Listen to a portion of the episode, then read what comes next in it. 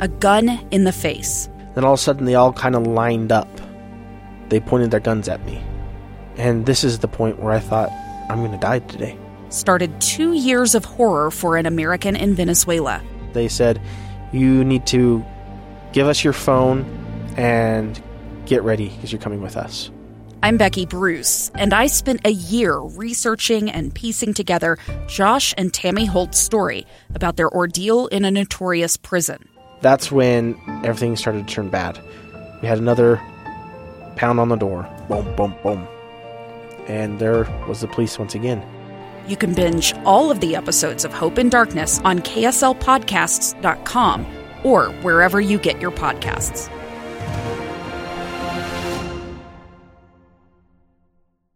Sources. Inside Sources. Inside Sources. Where KSL offers Utah deeper insights on the news. Host Boyd Matheson divides rage from reason and elevates the conversation on issues crucial to our community. On KSL News Radio 102.7 FM and 1160 AM.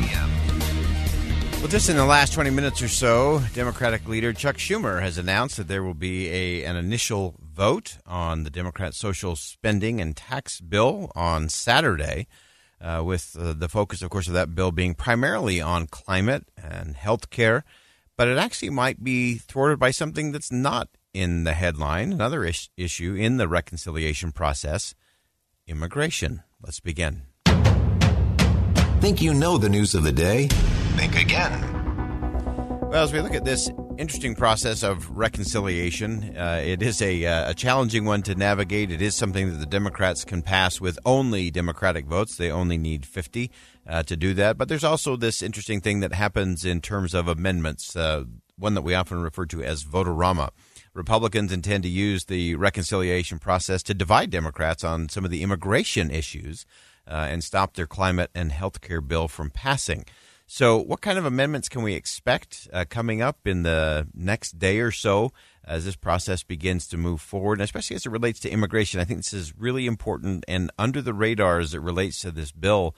And so, of course, we turn to Caroline Simon, a reporter for Roll Call who covers immigration policy and always provides us such great perspective. Uh, Caroline, thanks for joining us. And uh, as you look at this, you had a great piece on Roll Call, call saying that the Democrats uh, could face some tough immigration votes on the reconciliation bill. What are what are you following? What are we expecting? Thank you so much for having me. Um, as you said, Democrats are preparing for the budget reconciliation amendment vote-a-rama process happening this weekend, um, which means that Republicans can offer a slew of amendments on pretty much any topic. Doesn't have to be related to the underlying bill. Um, and especially so close before the midterm elections, they're definitely going to use that to try to force Democrats to take some tough votes on policy topics, including immigration. Um, so, one area where I think we'll definitely see some amendment votes is Title 42 um, pandemic border restrictions, which a couple of months ago caused a pretty big divide among Democrats. Um, most Democrats are in favor of ending Title 42 pandemic asylum restrictions at the border, which have been used for more than two years to expel asylum seekers under the name of public health. Um, but a couple of moderate Democrats actually broke with their party and wanted to keep those border restrictions in place. Um, so if Republicans were to bring that issue up for a vote via this vote-a-rama amendment process, um, we could see some Democrats actually split from their party on that and support the Republican amendment. Yeah, um, and that could cause all sorts of issues for the bill. Right. Yeah, and that's where things get sideways. I know a lot of people have been uh, obviously keeping their eye on uh, Senator Kyrsten Sinema from Arizona. Uh, obviously, because she hasn't come out and said what she's really, if she's really committed to this whole package. Uh, but then bringing up something like immigration, which is such a critical issue to her state of Arizona. Uh, any additional indications in terms of how that might impact Senator Sinema, not just on that kind of amendment, but uh, on the package as a whole? Senator Sinema has not really said how she feels about the bill yet, um, but she did support um, the, Dem- the moderate Democrats' effort in April to try to get Biden to stop um, with the Title 42 rescission. So she is in favor of keeping those border restrictions in place, at least until the COVID 19 public health emergency is officially ended. Um, so we, we know that's an issue where she's split with her party, and I think we could definitely see that come up in the amendment process. Um, on the other hand, we've seen some more pro immigration Democratic senators like Senator Bob Menendez from New Jersey say that he won't support the bill if an immigration amendment that he doesn't like is adopted. You know, so if we have a couple of moderate Democrats breaking from their party and voting with Republicans, that could actually push some of the more progressive Democrats away from the bill. Um, and with the super tight Senate majority that the Democrats have, with only 50 votes, anyone sink the whole bill. So it'll be interesting to watch. Oh, that's going to be fascinating. I know uh, you mentioned in your piece that three Democrats, uh, Catherine Cortez Masto of Nevada, uh, Maggie Hassan from New Hampshire, and Mark Kelly of Arizona, all uh, who are in really tough races in uh, some pretty purple spaces, uh, have been looking at some of the amendments and some of the things that might be having happening related to immigration. How does that shape up? Yeah, I mean, I think those are definitely all votes to watch. Um, one thing to keep in mind is that um, some of these amendments have to go through the Byrd rule process, which is, means that they're in line with the parliamentary procedure that governs these reconciliation bills. Um, so that adds a whole other layer of complexity to all of this. Um, even if you get a couple of Democrats who support Republicans on a certain amendment, that might not meet parliamentary requirements for the provision, and um, it could still not make it into the bill because of that. Uh, and that's uh, and it's always nice when we can pull out the bird bath and the Byrd rule and uh, all of those parliamentary procedures yeah. that uh, most of us don't think about on a regular basis. Uh, but it is an important part of the process in terms of what actually fits to the bill. Uh, I think they should apply it on every bill, one subject at a time, and, and get it really close. Caroline, as, you continue to, to watch all of the immigration components from a broader standpoint, is there uh, are there any rumblings in terms of amendments or things that might uh, come into play uh, that might be helpful or that might be instructive in terms of some of the challenges we are facing at the border, uh, some of the needs that we have uh, in terms of immigration and uh, entrepreneurship and small businesses and and those kinds of things? Yeah, I mean, I think we'll just have to wait and see what happens when the list of amendments is released. But I know that one issue that people are talking about is the issue of green card recapture, um, which basically allows green cards that were never issued in previous years to be recaptured and issued this year, which would mm. help cut some of the pretty significant backlogs in our legal immigration system.